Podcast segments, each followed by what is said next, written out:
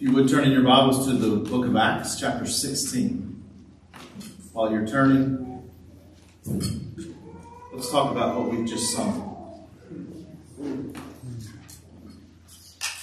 Well, first we sang, Nothing in my hands I bring. Nothing. We just confessed these words together. Thy work alone, O Christ. Thy work alone. Salvation is by works. What? It's just by the work of Christ. And it's His work alone that can ease the weight of sin. Thy blood alone, O Lamb of God, can give me peace within. So many people looking for peace. Nothing but Christ. Nothing but the forgiveness, the salvation that is found in Him. Nothing but Jesus and His work. Thy love to me, O God, not mine, O Lord, to Thee. So many people want to confess our love to God. That's good, but let us remember the first thing, the primary thing, the most important thing is His love toward us. His love to us. And His love to us alone can rid us of the dark unrest and set our spirit free. What wonderful words that we have just confessed together. A precious reminder of the efficacious work of our Savior in rescuing us sinners from the pit, in, in ransoming us from bondage to sin, in, in in setting us in his kingdom as joint heirs in Christ. What a wonderful reminder of the great salvation that we have. And all the benefits of salvation in Christ are ours not by what our hands have done, but by the free gift of grace through faith. And faith is the alone instrument of our salvation. You've made your way to Acts chapter 16, we'll read together verses 1 through 5. This will be our text for today. Now, Paul also came to Derbe and to Lystra, and there uh, and a disciple was there named Timothy, the son of a Jewish woman who was a believer, but his father was a Greek. And he was well spoken of by the brothers and sisters who were in Lystra and Iconium. Paul wanted this man to leave with him, and he took him and circumcised him because of the Jews who were in those parts, for they all knew that his father was a Greek. Now, while they were passing through the cities, they were delivering the ordinances for them to follow, which had been determined by the apostles and elders in Jerusalem. So, the churches were being strengthened in the faith and were increasing in number daily. Great God of our salvation, we ask for your blessing now. Make your word plain to us, we pray. Help us to hear, help us to heed, help the preaching this morning to be a means of grace for us now. We ask all this in the name of Jesus. Amen. Last time we looked at the association between the churches and the meeting that occurred in Jerusalem. Uh, and, and we spoke about associationalism that is found there. And we've spent some time talking about that. That, that meeting in Jerusalem of all the churches was to address the threat to the gospel by the Judaizers. Just to, rem- to remind us, not that we would forget, but to remind us again, uh, the Judaizers wanted to make circumcision a part of salvation. Uh, they, they wanted to add works to the gospel. The gospel of Jesus Christ is that Christ was born, lived a perfect life, died a death on Calvary, and was raised from the dead. And he did those things on our behalf for our benefit. That's the gospel. And, and what we are called to do in the scripture is to believe. To believe that. To, to believe more than just a more than just a notitia, more than just a knowledge of the facts, but to trust our whole selves, to lean on Christ, as it were, to have faith in His life and death and resurrection as our hope for forgiveness of sin and for eternity in heaven. That is the gospel. And they wanted to add to the gospel, oh, and you also must do. There are many churches, even today, that have this element of, oh, and you also must do. Well, if you want to go to heaven, believe in Jesus and, and that's where they get off. You're adding something. Now, Christians, we can say, after we have believed in Christ savingly, and we are His, there's a lot of and, right? There's a lot of. There's a lot of things to do, but it's not so that we might earn that we might earn our place before God. Uh, I think about my children. They grew up in my home. They are my children. They did absolutely nothing to secure that place of being my children. Stacy and I had to do everything. We did it all. And, cared for them through the first years of that. They did nothing to secure their standing before me as their father.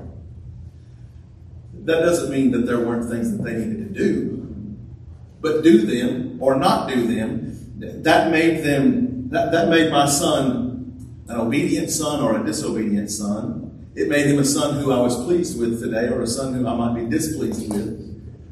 But all of that, he's still a son when we are in Christ, it is not based on how well we perform. And so many churches tend toward that because the heart of man tends toward that. The heart of man is, I want to earn my salvation, or I want to help. I want, I want to. it's the shake and bake gospel, right? It's shake and bake, and I help. I want, I want to help. I want to do a little something, and that is not the gospel. The gospel plus anything is powerless, and it is not a gospel at all. So we, we believe in Jesus Christ. We trust in what He has done, not what our hands have done, as we have just sung. So, since, and, and I'm, my wife always reads my sermons, and uh, now she's thinking none of that was written down there. but it's still, it's still good for us to talk about this. Last time we talked about this meeting in Jerusalem, and we talked about the fact that we see the churches of those regions associating together and coming together for those meetings. So since we look at that last time, I want to I want to take the last part of this passage first, and then we'll take the first part last.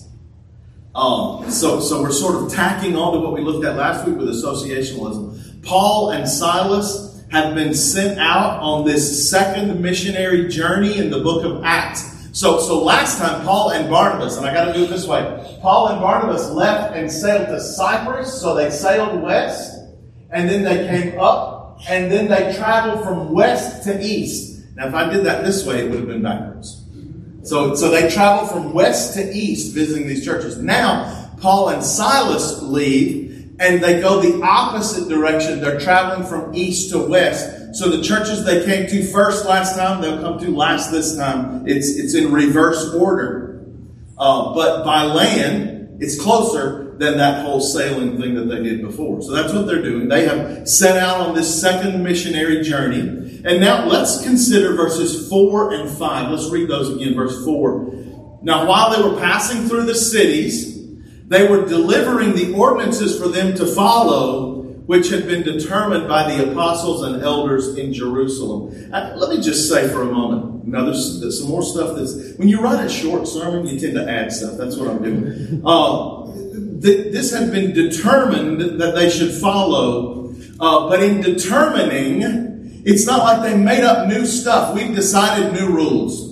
We're going to add some new things. No, they determined we have we have looked at the gospel. We've looked at what God has done, and we're looked at we've looked at what God is doing, and we're just affirming. We're just saying amen to what God is doing. They're not adding a new thing. So they're they're coming, calling Silas to these churches, and they're delivering the ordinances for them to follow, because that's what we're to do with the ordinances of Scripture. We're to follow them.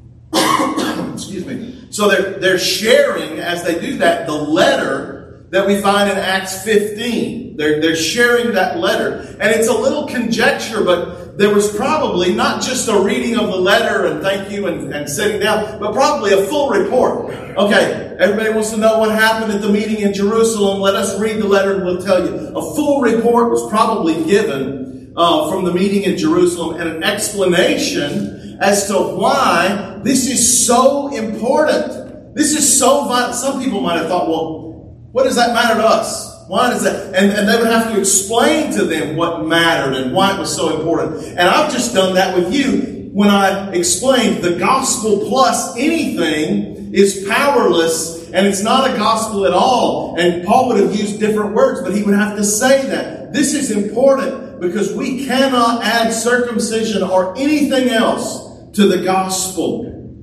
So they would give this full report and they would say, here's what is written. Then verse 5, as, as, as we talked about, they're, they're giving this report to the church. Verse 5 starts with the word so. S-O.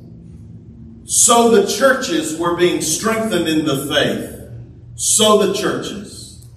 And here in this place, the word so means thereby or by so doing, or on account of this. On account of the fact that they were delivering this, this decree, this, this letter, and this report from Jerusalem, on that account, by doing that, the churches were strengthened in their faith. The strengthening of the churches in the faith is not another thought it's the same thought. The churches were strengthened in the faith by the delivering of the ordinance and the letter and the report. That's what strengthened the churches here in this place. And they're strengthened, notice in your Bible, it doesn't say they were strengthened in faith. Look closely. They were strengthened in the faith. And that's different. We, we, we need to think about that as different. The faith to us is, is subjective. Uh, I have faith, you have faith. It, it may be slightly different, but the faith, the faith, the faith is that body of doctrine that we hold as our confession. That body of doctrine that we hold to be true, that we hold to be from the scripture, from God. And they were strengthened in that, in the faith. They were strengthened in their understanding and their love for the gospel. They were strengthened in their resolve to protect and to preserve the gospel from the threats that would come, that would compromise the good news of Jesus Christ, the good news of salvation. They were strengthened in the faith. Verse 5 So the churches were being strengthened in the faith and were increasing in number daily. Church, we should be increased in the faith by these same type things. When we come together and we hear the gospel preached, how many of us would say, Well, I've heard that before? I've already, I already knew that. I already knew that. But we're not learning new data, but are we being strengthened in the faith? Are we being strengthened? And we should be strengthened by these things. When, and I mentioned this last week, when the churches of our association held to the classic doctrine, classic theological doctrine of divine impassibility. And then they produced a paper to that effect. We should be, and I believe at that time as a church we were, strengthened in the faith. For many of us, we went from saying, I don't know what impassibility is, to believing the doctrine of divine impassibility. We're strengthened in the faith. When the churches come together, as they did last week or, or week before, and, and we have lectures on the doctrine of God, we should be strengthened in the faith. And we should pay attention when those things happen in our own church, when those things happen in our sister churches. We should pay attention to these things so that we may be strengthened in the faith by them. These churches were strengthened in the faith by what happened at Jerusalem as it was delivered by Paul and Silas. Now, one more thing before we leave this verse. It says here in verse 5 the churches were increasing in number daily increasing in number daily.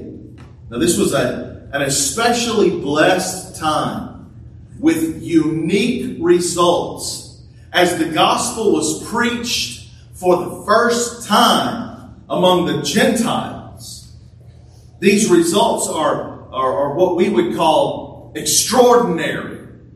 Now, we've seen in our study of Acts that, that there was added to the church thousands at a time thousands in, in a day. And here we have this continued blessing that the church was increasing in number daily.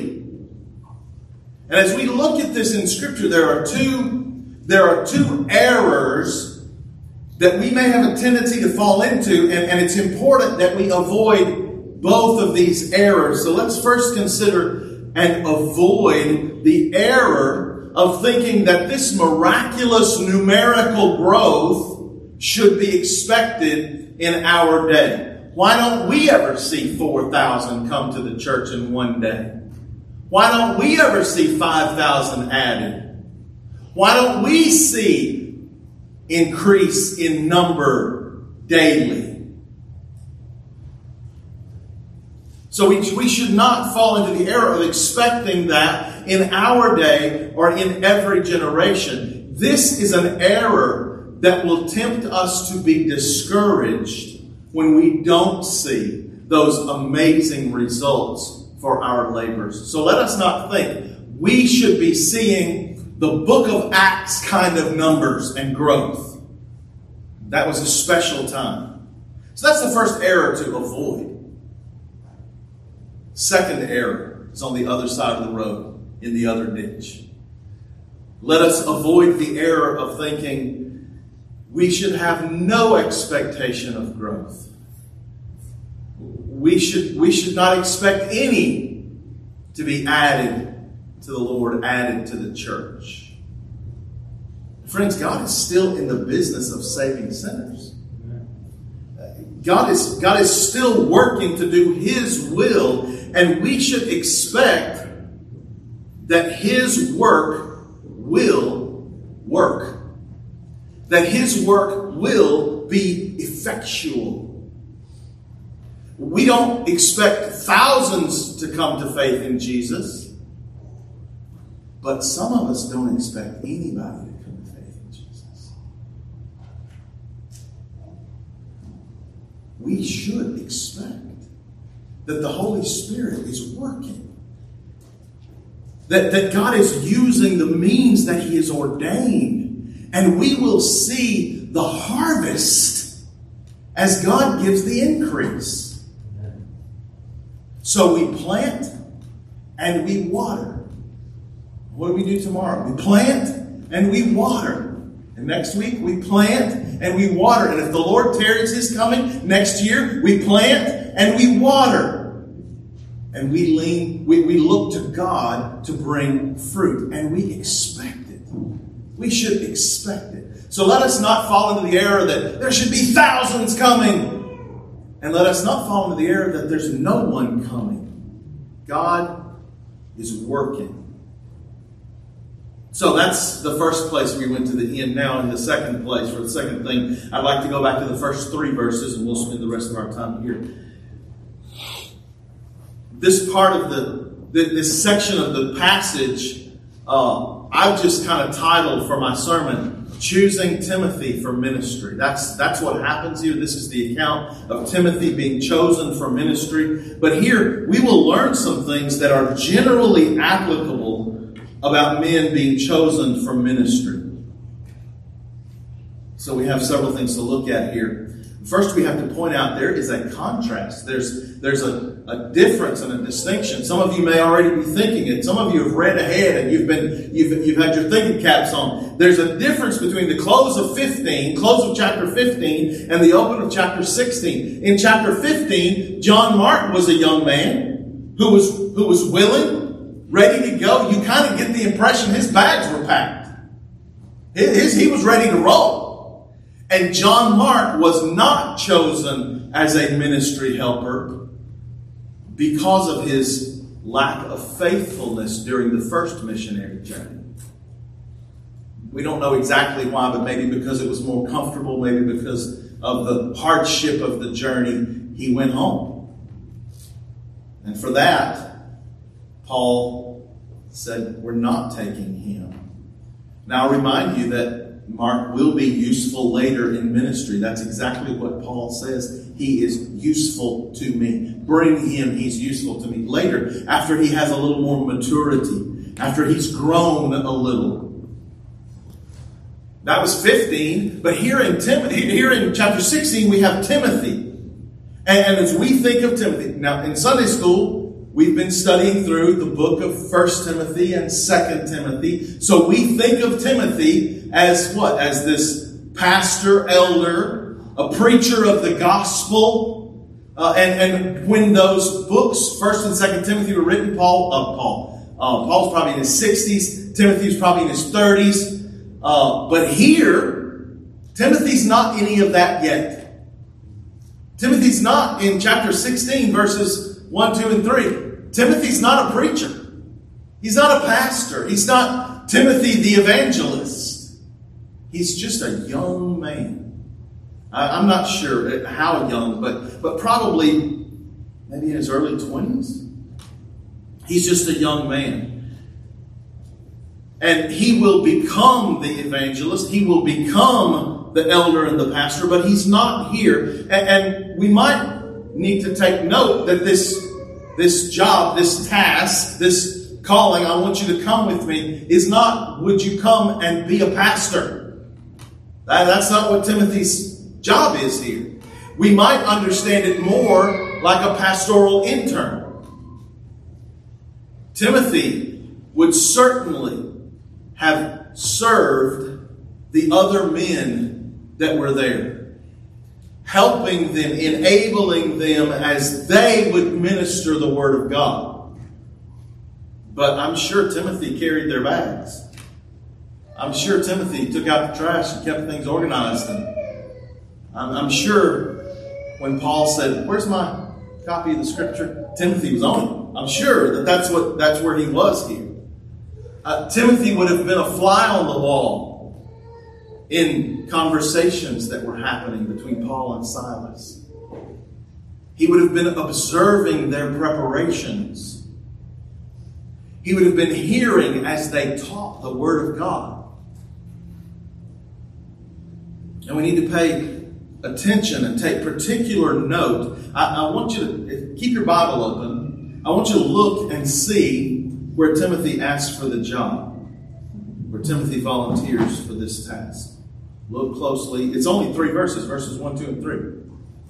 As we look there, are you finding it? It's not there. Well, there, there's no volunteering.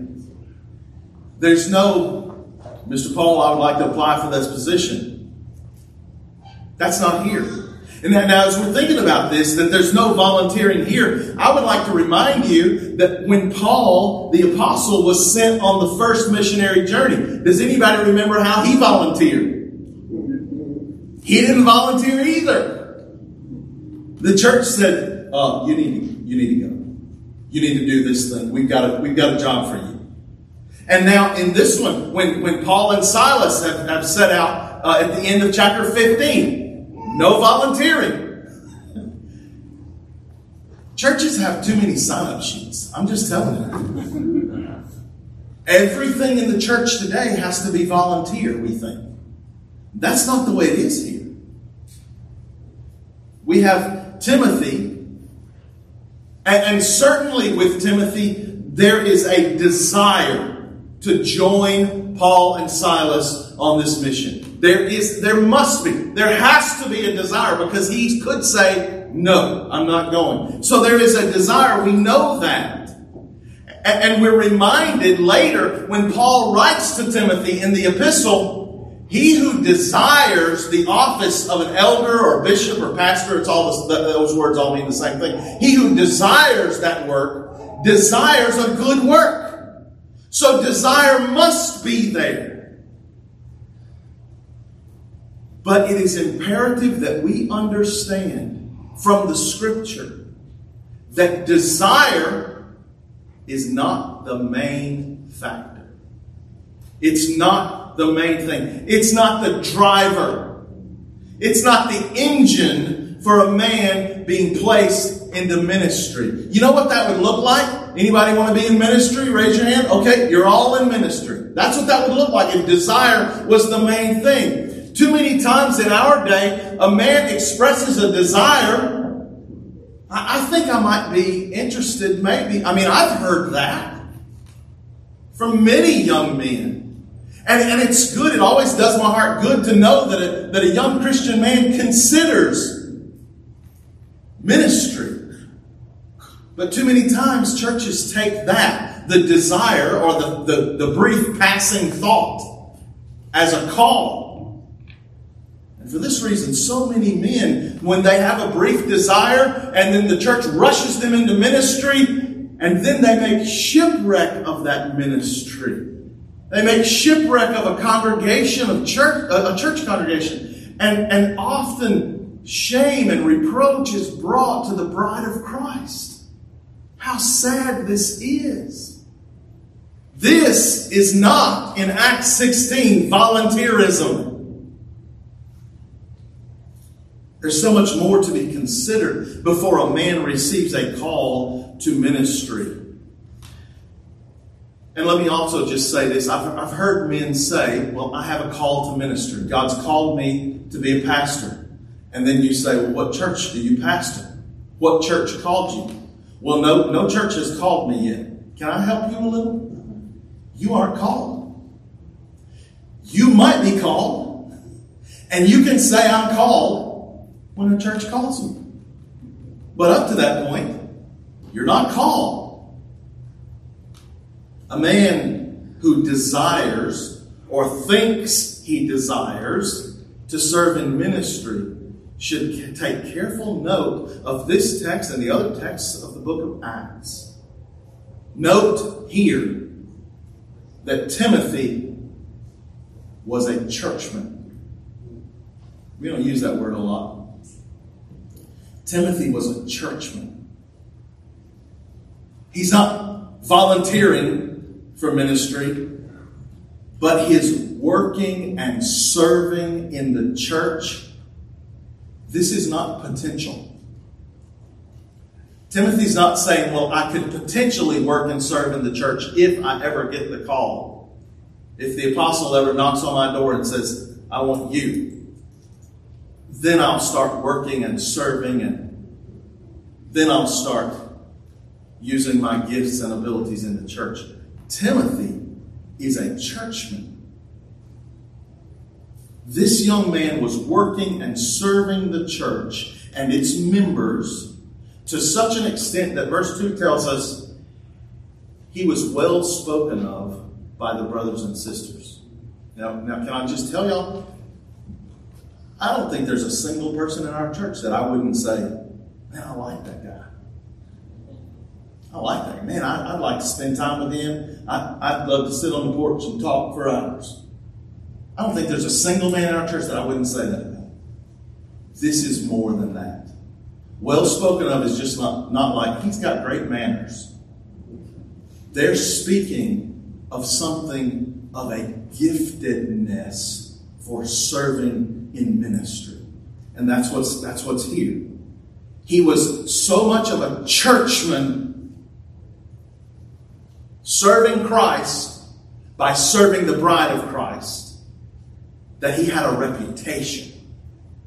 That's good. That's really good. And this demonstrates a servant's heart, but it's more than just demonstrating a giftedness in serving the Lord's people. It certainly does demonstrate that. Uh, I, I don't know what different kinds of service Timothy was involved in, but I want to say that he was probably setting up chairs and sweeping floors and taking out trash. Uh, he was probably serving in the church in any way that he could serve. Maybe he was one who encouraged the saints. Maybe he was one who prayed for the saints and they knew. Now, there's some people that's like, I'll be praying for you, and you know they're not going to pray for you. And there's other people that say, I'm going to be praying for you, and you know they will be lifting your name to the Lord. Maybe Timothy was someone who prayed for the saints. Perhaps he challenged the members to grow in the faith, to grow in, in faith and good works. Timothy was serving and his giftedness and his willingness to serve was not only restricted to his local congregation. Timothy's hometown was Lystra.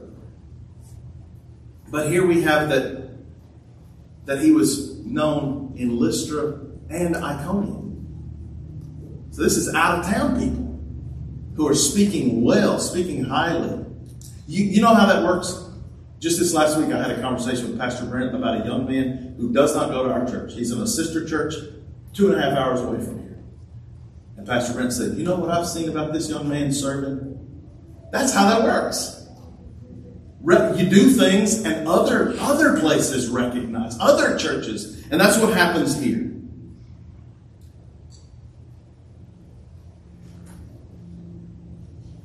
I'm skipping some stuff for the sake of time the believers from these churches at Lystra and Iconium highlighted Timothy as a person who Paul should take note of. That they were essentially calling him to service. They were essentially saying, We think this young man should be in vocational ministry. This is the call of the church, and this is vital. This is vital. I'd like to make the point a little stronger. I, hear men say, and I've said this and I might say it again. Just know when I say it that I said it backwards. Well, I, I felt a call to ministry, and then the church affirmed that calling. And that's backwards. What happened here is there's, there's nothing here to say that Timothy felt a call and the church affirmed it. The church called, and Timothy's desire for ministry affirmed that. See, it's that way. So we don't want to have the caboose pulling the train here. The church calls a man to ministry, and his desire is the affirming thing.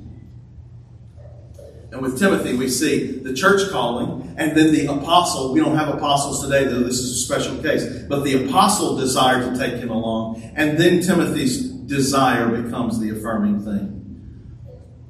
Another thing that we take note of here Timothy was not a child. He was a young man, but he wasn't a child.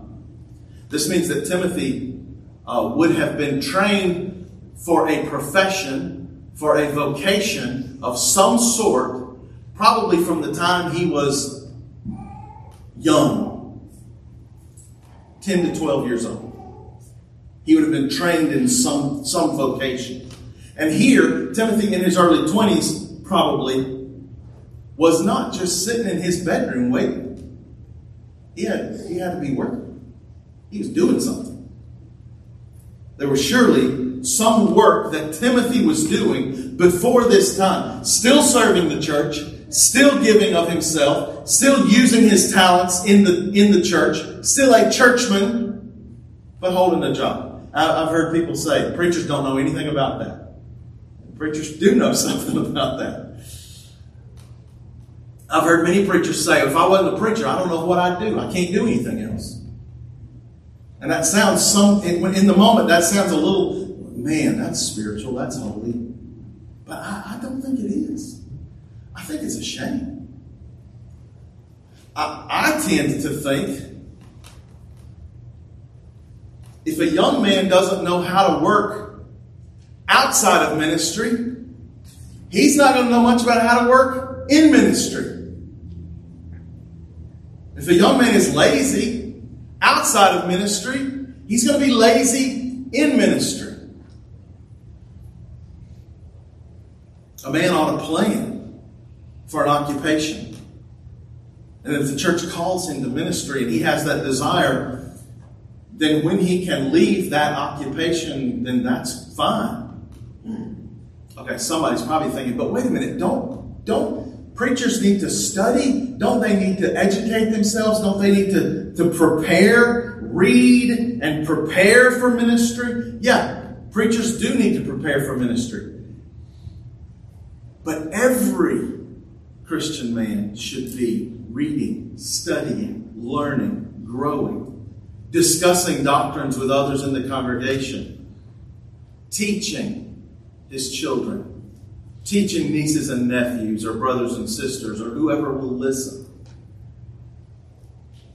When we see a man doing this, when we see men doing this, then we'll see which ones are particularly and especially gifted to serve the church in ministry. The work of the ministry of the word here in the book of Acts was no volunteer position, and it shouldn't be today. Verse 3. Paul wanted this man to leave with him, and he took him and circumcised him. Now, this is the part that many of you are thinking, well, we need to spend most of our time there, and we're almost out of time, so let's hurry. Why did Paul circumcise Timothy here in Acts 16 when we just read in Acts 15 that Titus was there uncircumcised and he didn't circumcise Titus? What's the difference? So as we step into this topic, first let me just make a quick note here. I've heard young Christian men who are, who are becoming fathers for the first time, not anybody here, but I've heard this and I want to put an end to this error.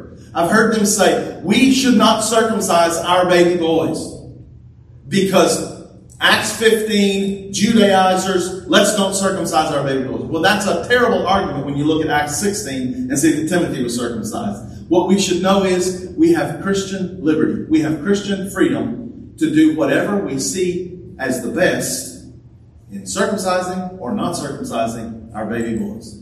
You can make a position of preference, but you cannot make a biblical position of why you must or must not circumcise your baby baby boys. So um, that was free. Let's say that. Let's say first that Timothy's circumcision was different from that of the Judaizers, and I don't mean that the circumcision was different, but what I mean is uh, the circumstance of the circumcision was different. Uh, in Acts 15, the Judaizers' circumcision was all about um, it becoming part of the gospel. And forbidding that or rejecting that circumcision in Acts 15 was about taking a strong opposition to the threat to the gospel. They were saying gospel plus circumcision, or they were saying uh, faith plus circumcision, that's the gospel. And we took a strong position in Acts 15. That is no gospel at all. That was a modification of the gospel, and that is no gospel at all. So Timothy's circumcision here in Acts 16, this is not an addition to the gospel. No one is saying Timothy is not a Christian. As a matter of fact, he has the reputation for being a mature Christian, for being a serving Christian. He, he is a Christian man. No one's saying, well, he's not a full disciple of Jesus until he's circumcised. Rather, circumcision in this text is in no way related to Timothy's standing before God. I'm going to say that again. Circumcision in this text, Acts 16, is in no way related to Timothy's standing before God. It is absolutely and only related to Timothy standing before men, particularly the Jewish people whom he would be ministering to. Does that make sense? This is not a, are you saved or are you not based on circumcision. This is, this is a position of who's going to listen to you. So Titus wasn't circumcised. Timothy was. What's the difference there? Well, Titus, he was a minister of the word, just like Timothy would become a minister of the word, but Titus was uh, 100% Gentile. Titus, Titus was all Gentile, meaning his mother as well as his father were Greek. And when we read that word Greek in this text, it means not Jewish. They were Greek. They were not Jewish. So no one expects Titus, a Greek, a Gentile, no connection to the Jews. No one expects Titus to be circumcised. As a matter of fact, if Titus had become circumcised, it would have confused the whole matter of the gospel. So Titus was not circumcised. No one expected that. But Timothy here, Timothy, as we read we find in verse 1, we find in verse 3, Timothy's mother was a Jew, a believing Jew, a Christian woman believing in Christ, but a Jew. And his father was a Greek, not a Jew. Verse 3 indicates that everyone knew this. Everyone knew his mom's a Jew, his dad's a Greek. And it's very likely because of this, Timothy having grown up there, from birth when they would expect a baby boy would be circumcised or not, it's very likely that everybody knew Timothy's non circumcision status. He would have grown up with the Jewish leaders in the synagogue asking from birth on about this boy being circumcised. There's a good chance that his Greek father opposed circumcision, and that's why he wasn't circumcised. But now Timothy is a grown man Things are different, and there's a reason. There's a reason for him to be circumcised. He will be traveling with Paul. He'll be ministering among the Jews in every place, as well as the Gentiles. He'll be ministering to Jews and Gentiles. Well, when you minister to Gentiles, Timothy, circumcision is not going to hinder you. But when you minister to the Jews, non circumcision will hinder you. So, Timothy, who did not have to be circumcised to be right with God, there's no works required to be a Christian. But in order for many of the Jews to listen to the gospel as it was preached, as he is the aid there to those who preach the gospel, circumcision would be necessary. Now, Timothy, even at this point, had the freedom to say, I'm not doing that. He had the freedom to not be circumcised, and he would be right before God. But Timothy limits his own freedom in order to reach some with the gospel who would be unreachable without it. Paul the Apostle speaks of this laying aside of Christian privilege, Christian freedom for the sake of others. He writes this in 1 Corinthians 19. To the Jews, I became as a Jew so that I might gain Jews. To those who were under the law, I became as one under the law, though not being under the law myself, so that I might gain those who were under the law. You see what he's saying? I limited my personal Christian liberty so that I could reach others. He continues, To those who are without the law, I became as one without the law, not being without the law of God, but under the law of Christ. I want to spend time on that. We don't have time. So that I might gain those who are without the law. To the weak, I became weak, that I might gain the weak. I have become all things to all people, so that I may, by all means, save some. I do all things for the sake of the gospel, so that I may become a fellow partaker of it. Wow. What, what a statement. I've become all things to all people for the sake of the gospel. I do all things for the sake of the gospel.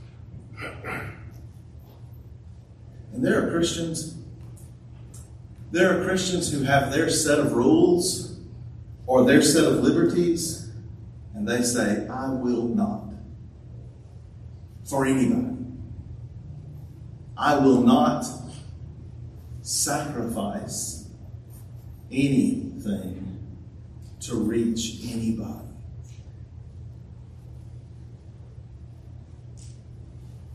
Christians, there are many freedoms that we have in Christ. And the subject of Christian liberty is, a, is an interesting one, and it is an important subject. And, and we dare not give up freedoms that may compromise the gospel. Here's what I'm saying Titus had the freedom to not be circumcised, and it would have been a grave mistake. It would have been wrong for him to give up that freedom because the gospel would have been compromised. He must not be circumcised. But there are times when we are called to lay aside our freedoms, like here with Timothy. He must be circumcised. How can you say that? Titus must not be circumcised. Timothy must be circumcised. It's not a matter of the gospel. It's a matter of not compromising the gospel on the one hand, but giving up our, our liberty for others, for the sake of others. Knowing when to and when not to give up Christian liberty takes wisdom and discernment. Sometimes beyond what we have. Sometimes we have to go to a wiser, more mature Christian and say, I'm struggling with this. Should I what should I do here? I'm sure that Paul's wisdom and Paul's discernment were key in this decision. Timothy was a young man. How's he going to know how to handle this? So Paul's wisdom comes in. And I can just imagine Timothy saying, Before we leave, you want me to, to work. But Paul's wisdom, Paul's discernment comes in, and this is not a decision to be taken lightly, but Timothy surely was convinced that this sacrifice would pay off in influence, in the respect of the Jews to those whom they would be preaching in the days, in the months, in the years to come. Let us pray that God would change our hearts, that we could say with the Apostle Paul, I do all things for the sake of the gospel. May God give us wisdom and discernment to know when to limit our liberty for the sake of others and for the cause of Christ. Acts 16, 1 through 5. Now, Paul also came to Derbe and to Lystra. There was a disciple there named Timothy, the son of a Jewish woman who was a believer, but his father was a Greek. And he was spoken well of by the brothers and sisters who were in Lystra and Iconium. Paul wanted this man to leave with him. He took him and circumcised him because of the Jews who were in those parts, for they all knew his father was a Greek. While they were passing through the cities, they were delivering the ordinances for them to follow, which had been determined by the apostles and elders in Jerusalem. So, the churches were being strengthened in the faith and were increasing in number daily. God, we pray that you apply these things to our heart, that you would that you would strengthen us in the faith, that you'd strengthen us in, in wisdom, help our discernment. God, forgive us where we have held to our liberties at the expense, at the cost of others.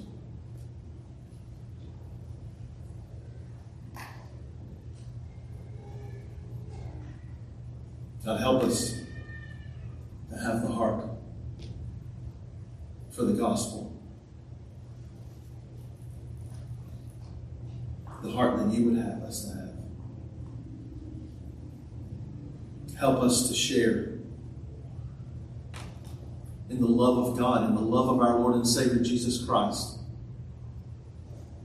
who for the love of sinners left heaven, took on flesh, becoming a man, lowering himself, as it were, to become in the likeness of man, fulfilling the whole of the law on our behalf, that we might be clothed in his righteousness, that we might be counted as righteous because of what he has done.